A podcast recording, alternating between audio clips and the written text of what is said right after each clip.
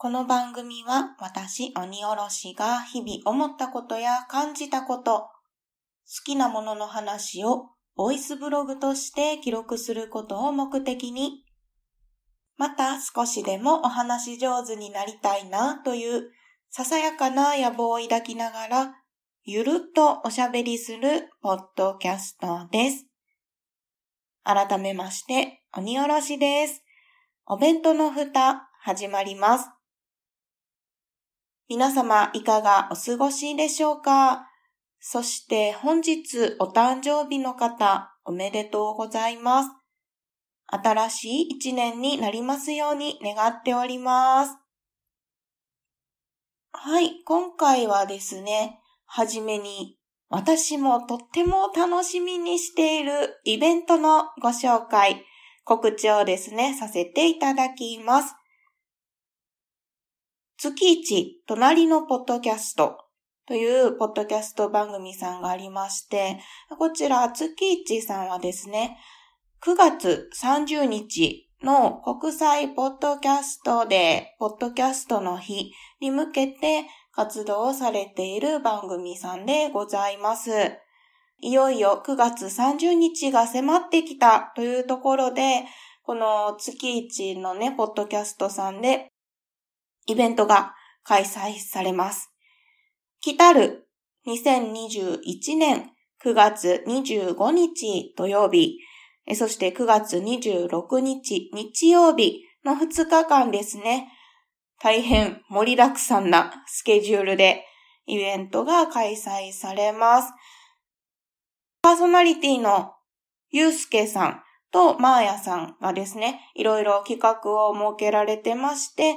タイムスケジュールを組んでのイベントが開催される予定となっております。詳しくは、月一、隣のポッドキャストさんの公式ツイッターアカウントの方でですね、固定ツイートのところに詳細が載っておりますので、ぜひぜひそちらをご覧いただければなと思います。大変豪華なイベントになっていますので、私もですね、見に行かせていただきたいなと思っております。とっても楽しみです。ここだけの話なんですが、実は私もてんてんてんというところだけお話をしておこうと思います。はい、9月25日土曜日、9月26日日曜日の月一さんのですね、イベント、ぜひぜひ皆さんもご覧ください。一緒に楽しんでいきましょう。それでは本編に移っていきたいと思います。今回もどうぞゆるっとお聞きください。月刊まるまるレポートこの番組はライドウとミカの2人が体験したことのないものを体験してレポートする番組です過去にはどんなものを取り上げてきましたか？これまでにはアガサ・クリスティの小説を取り上げたりしてきました毎月ゾロ目の日に配信中月刊まるまるレポートはい。では本編に移っていきたいと思います。今回お話ししたい内容はですね、またまた、ボードゲーム会を楽しんできました。というね、はい、日々のブログとしてね、残していますので、楽しかった思い出を記録に残しておこうと思います。97箱目で、ボードゲーム沼につま先をちょろりというところでお話をさせていただいております。その97箱目でもお話ししていた部活の後輩にあたります後輩くんがですね、なぜ2回同じことを言ったんでしょうね。はい。ご近所にね、引っ越してきたっていうところで、またボードゲームしましょうねっていうね、約束をしていたんですよ。で、それが先日叶いましたので、その時の話をしたいと思います。今回はですね、その後輩くんのお家にお邪魔をしてきました。なんとなんと今回は後輩くんのお友達も一緒にいました。はじめましてやったんですけどね、むっちゃいい方でした。本当にいい方でした。すごく楽しかったですね。後輩くんのお友達ももともとボードゲームが好きだったみたいで、当日ね、遊ぶ時も教えてもらいながらとか、こんな風にやったらいいですよっていうことをね、教えてもらいながらね、できました。いや、ほんまに良かったな。はい。思い出に浸っておりますが、まあ、後輩くんの話になりますけれども、その97箱目の時も言ってたんですが、ボードゲームがもともと好きで、たくさんね、ボードゲームを持ってはるんです。で、そのお家にお邪魔した時も、お家の一角にね、ボードゲームコーナーがあるくらい、ボードゲームをね、好きな人なんですよ。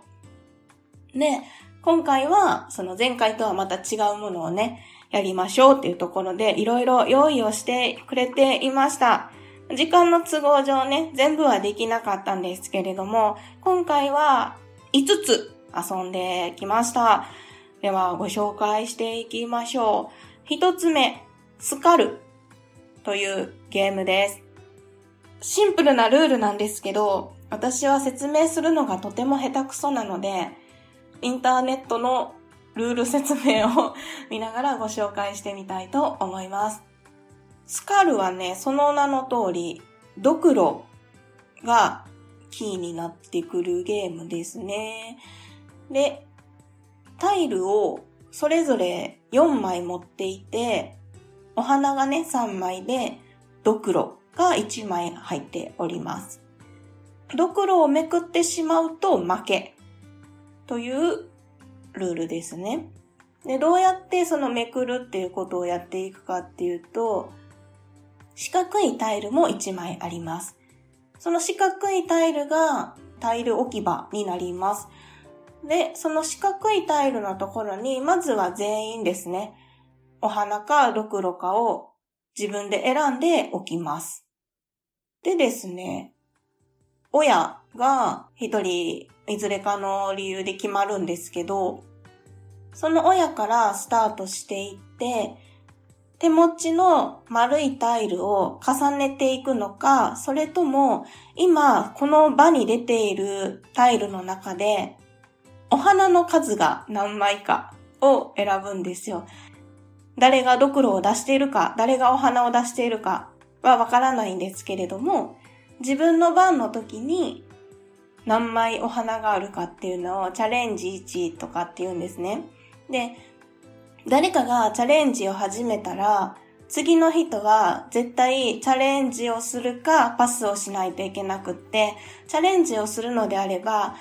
初めに言った人の数字より大きい数字を言わないといけない。ということになります。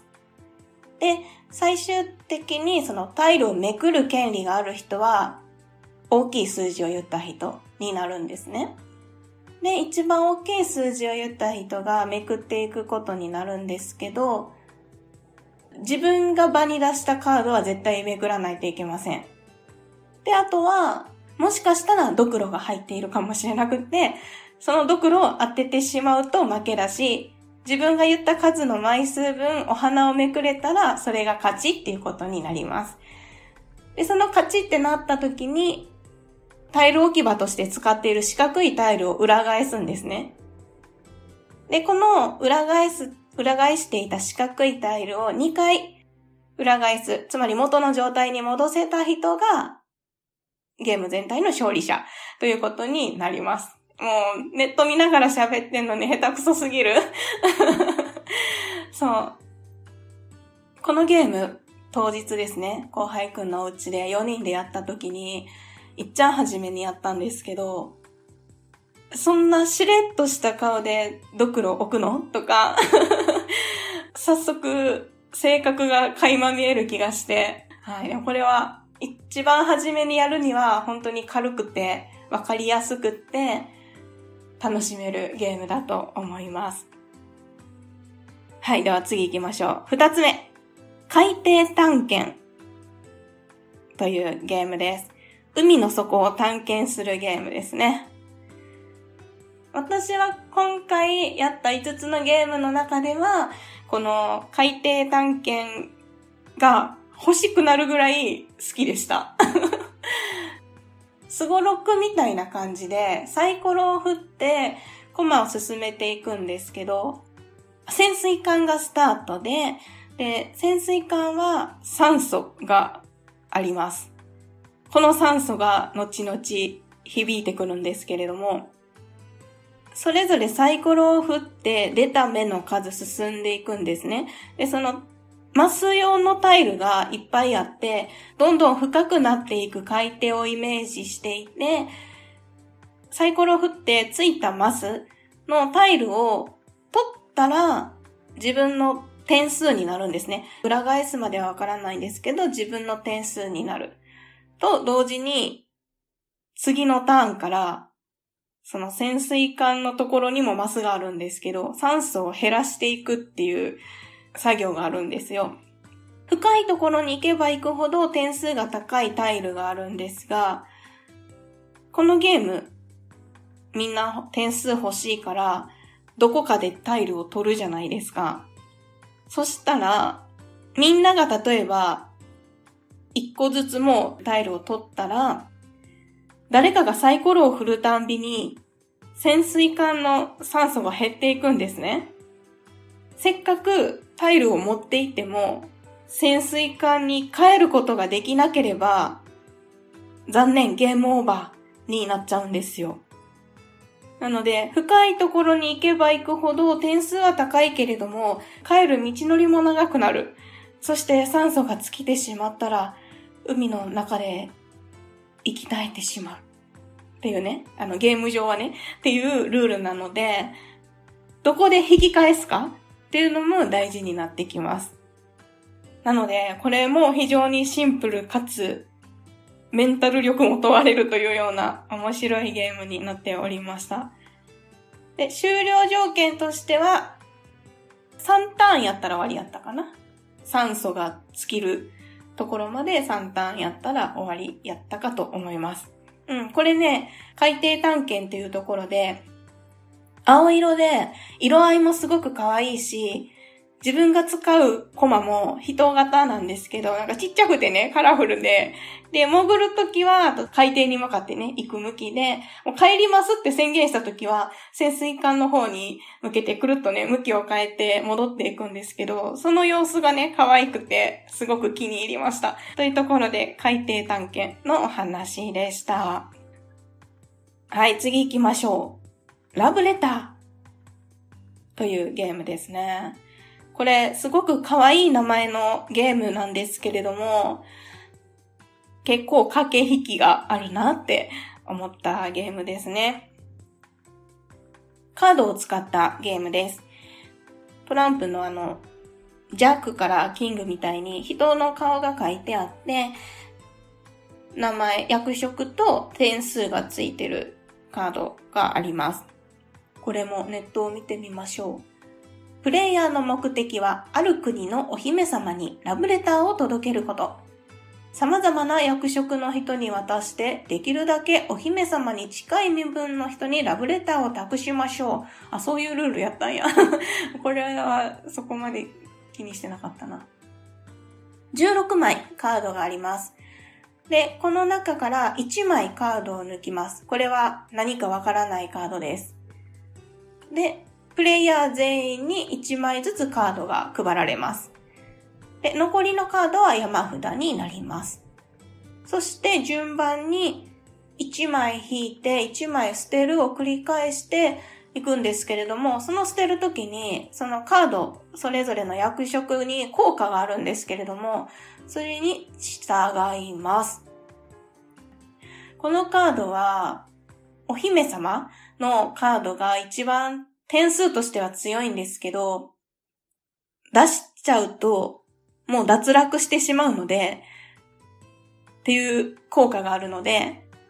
山からめくったカードを出すしかなくってっていうことになってくるんですね。そうすると、勘がいい人は、あの人最初に引いたカード出さへんな、みたいな感じで、持ってるのお姫様じゃないっていうので気づかれてしまうんですね。別の役職の中には、誰々さんって名指しをして、あなたのカードは誰々ですねって指摘をすることができる効果があるカードもあって、それで当てられてしまうと、脱落ということにもなります。ので、その辺の駆け引きがね、後々効いてくるっていう感じでしたね。これはサクッとできてよかったですね。はい、では次行きましょう。スコットランドヤード。こちらは、ボードゲーム版逃走中みたいな感じでしょうか。犯人がどこにいるかを当てるゲームです。一人が犯人で、三人が警察っていうところでゲームが始まります。地図があってね、そこに番号がたくさんあるんですよ。で、バスの路線とタクシーの路線と地下鉄の路線が書かれています。タクシーとバスがつながっているところもあるし、地下鉄とバスのつながっているところもあるし、まあ、停留所みたいな感じでね、マスがあるんですけど、最初にね、番号を引いて自分の居場所を決めるんですけど、犯人の居場所はわかりません。番号が結構な数あるんですけど、どこにいるか全くわからへん状態から、警察たちも自分のたちの場所が決まります。で、それぞれ、タクシーと、バスと、地下鉄のチケットを持っていて、それを使ってね、移動をしていきます。警察側も犯人側も一旦ずつ移動をしていきます。で犯人の人は、自分がどこに移動したかっていうのをね、メモする用のボードがあるんですけど、何回かに一回犯人がどこにいるのかっていうのがわかります。で、警察たちはそれを見ながら推理しながらっていう風に犯人の居場所を特定していくんですけれども、これ地図を使っているので、犯人役の人の目線とかで居場所を特定される可能性があるんですね。なので、犯人は犯人っぽくですね、帽子をかぶったり、サングラスをかけたりするっていうね、アイテムを使うんですよ。そこもまたですね、臨場感があってよかったですね。私は警察側やったんですけど、犯人役やったらむっちゃきつそうやなと思って、そう、その時はその後輩くんの友達がね、犯人役をしてくれたんですけど、すごくその、どこに行こうかとか、もうここしか行けへんやんとか、犯人側の気持ちがわかるって、こんな気持ちなんやって言いながらやってたので、これは、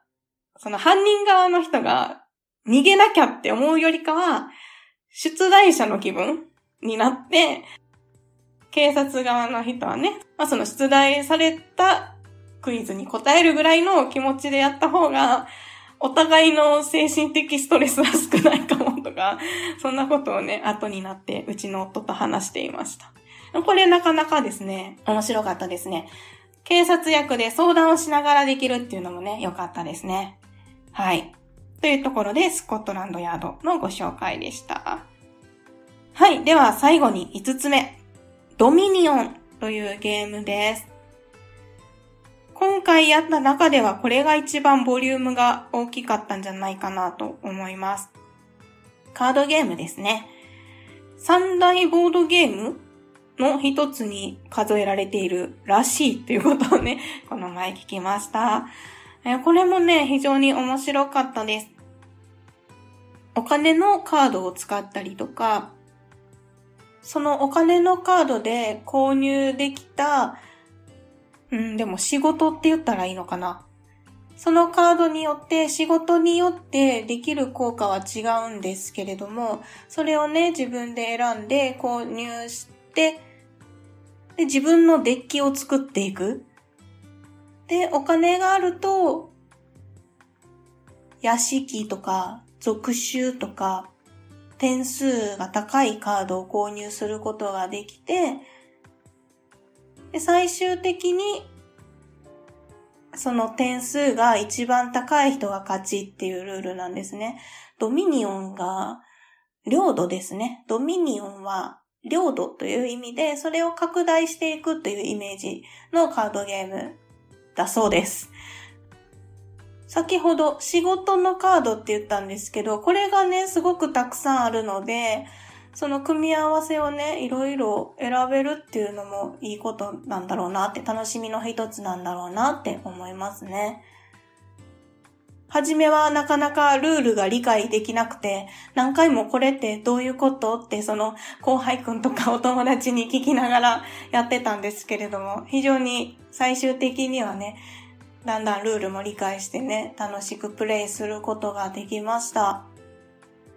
このルールになれるっていうのが、最初はね、なかなか大変かもしれないんですけれども、慣れてくると、こうすれば効率がいいなとか、そういうことが分かってくるので、これもね、ボードゲームの楽しみの一つなんじゃないかなと思います。はい、というところで、この前ね、プレイしたボードゲーム5点ですね、ご紹介してみました。その他にもね、ほんまにたくさんその後輩くんはボードゲームを持っていて、まだまだ持ってらっしゃるののほんの一部。本当にほんの一部だった。ボードゲームコーナー見してもらったけど、めっちゃたくさんあって、もうそこ見てるだけでワクワクしました。ありがとう。本当にありがとう。しかも今回はそのお友達くんがいだっていうところで、このボードゲームを一緒にやるっていうことを通して、もうお友達になれたと思っております。またね、ぜひですね、遊びたいですね。このゲームを通じて仲良くなれるっていうのはね、非常に嬉しいことだなと思いますね。あとそうそう、前回のボードゲーム会をした時に、このお弁当の蓋の宣伝をね、後輩くんにしてたんですよ。どうやら聞いてくれてるらしくってそれもね、とっても嬉しいですね。はい、ありがとうございます。あと、そのお友達くんとそのボードゲーム終了後にですね、お話を一緒にしてたんですが、彼はサバゲ、サバイバルゲームもやっているらしくて、その後輩くんとも遊びに行ったりしてるみたいで、それもちょっと話を聞いていたらね、面白そうやなと思って、また良ければ一緒に遊べたらなと思います。というところで、大人になってからできたお友達はやっぱり尊いというところでね、この話もいつかしたかと思うんですけど、こんな風につながりが増えていくのはね、ありがたいことだし、嬉しいことだなと思います。改めまして、後輩くん、お邪魔させていただきました。ありがとうございました。また遊びましょう。はい。そして、今回のこの回を聞いてくださった方々でですね、こんなボードゲームもあるよっていうのを教えていただいたりですとか、よければですね、また機会があれば鬼おろしと遊んでいただけますと嬉しいです。では、最後に告知をして終わりたいと思います。現在、お弁当の蓋ではですね、100箱目企画といたしまして、お便りを募集しております。概要欄にも詳細を書きますし、お弁当の蓋のツイッターアカウントの固定ツイートにですね、お名前だけで送れるお便りフォームごじゅ、ご、ご準備ですね。神まみたでした。ご用意しております。ご準備しております。そちらからぜひぜひお気軽にお便りいただけますと嬉しいです。募集テーマは、鬼おろしに言ってほしいセリフ。これまでのお弁当の蓋で印象に残っているエピソード。えー、そしてその他何でもですね、100箱目というところで一言おめでとうっていうだけでね、いただけるだけでも大変励みになります。ぜひこちらお気軽にお送りくださいませ。締め切りは2021年9月30日木曜日ですね。くしくもポッドキャストの日でございました。今気がつきました。はい。まだまだ募集をしております。Gmail もしくは Twitter の DM でもお待ちしております。いずれか送りやすい方法でお送りいただけますと幸いです。お弁当の蓋では皆様からのお便りをお待ちしております。ご意見、ご感想、ご質問、ツッコミ、アドバイスなどなど何でもお気軽にお送りください。メールアドレスはお弁当のふた、アットマーク、gmail.com。お弁当の蓋は小文字で o-b-e-n-t-o-n-o-f-u-t-a です。ツイッターも開設しております。ツイッターアカウントは、アットマーク、おべふた361。おべふたは、obefuta361 は数字です。検索してみてください。ハッシュタグは、おべふた。おべはひらがな、ふたはカタカナです。Gmail もしくは Twitter の DM、えそして今回のですね、お便りフォームにお便りいただいた方には番組のステッカーをプレゼントしております。ぜひお気軽にお送りくださいませ。また、ハッシュタグおべふたでメッセージをいただきますと、ハッシュタグ大運動会でご紹介させていただきます。こちらもぜひお気軽にお送りくださいませ。それでは今回も最後までお聴きいただきましてありがとうございました。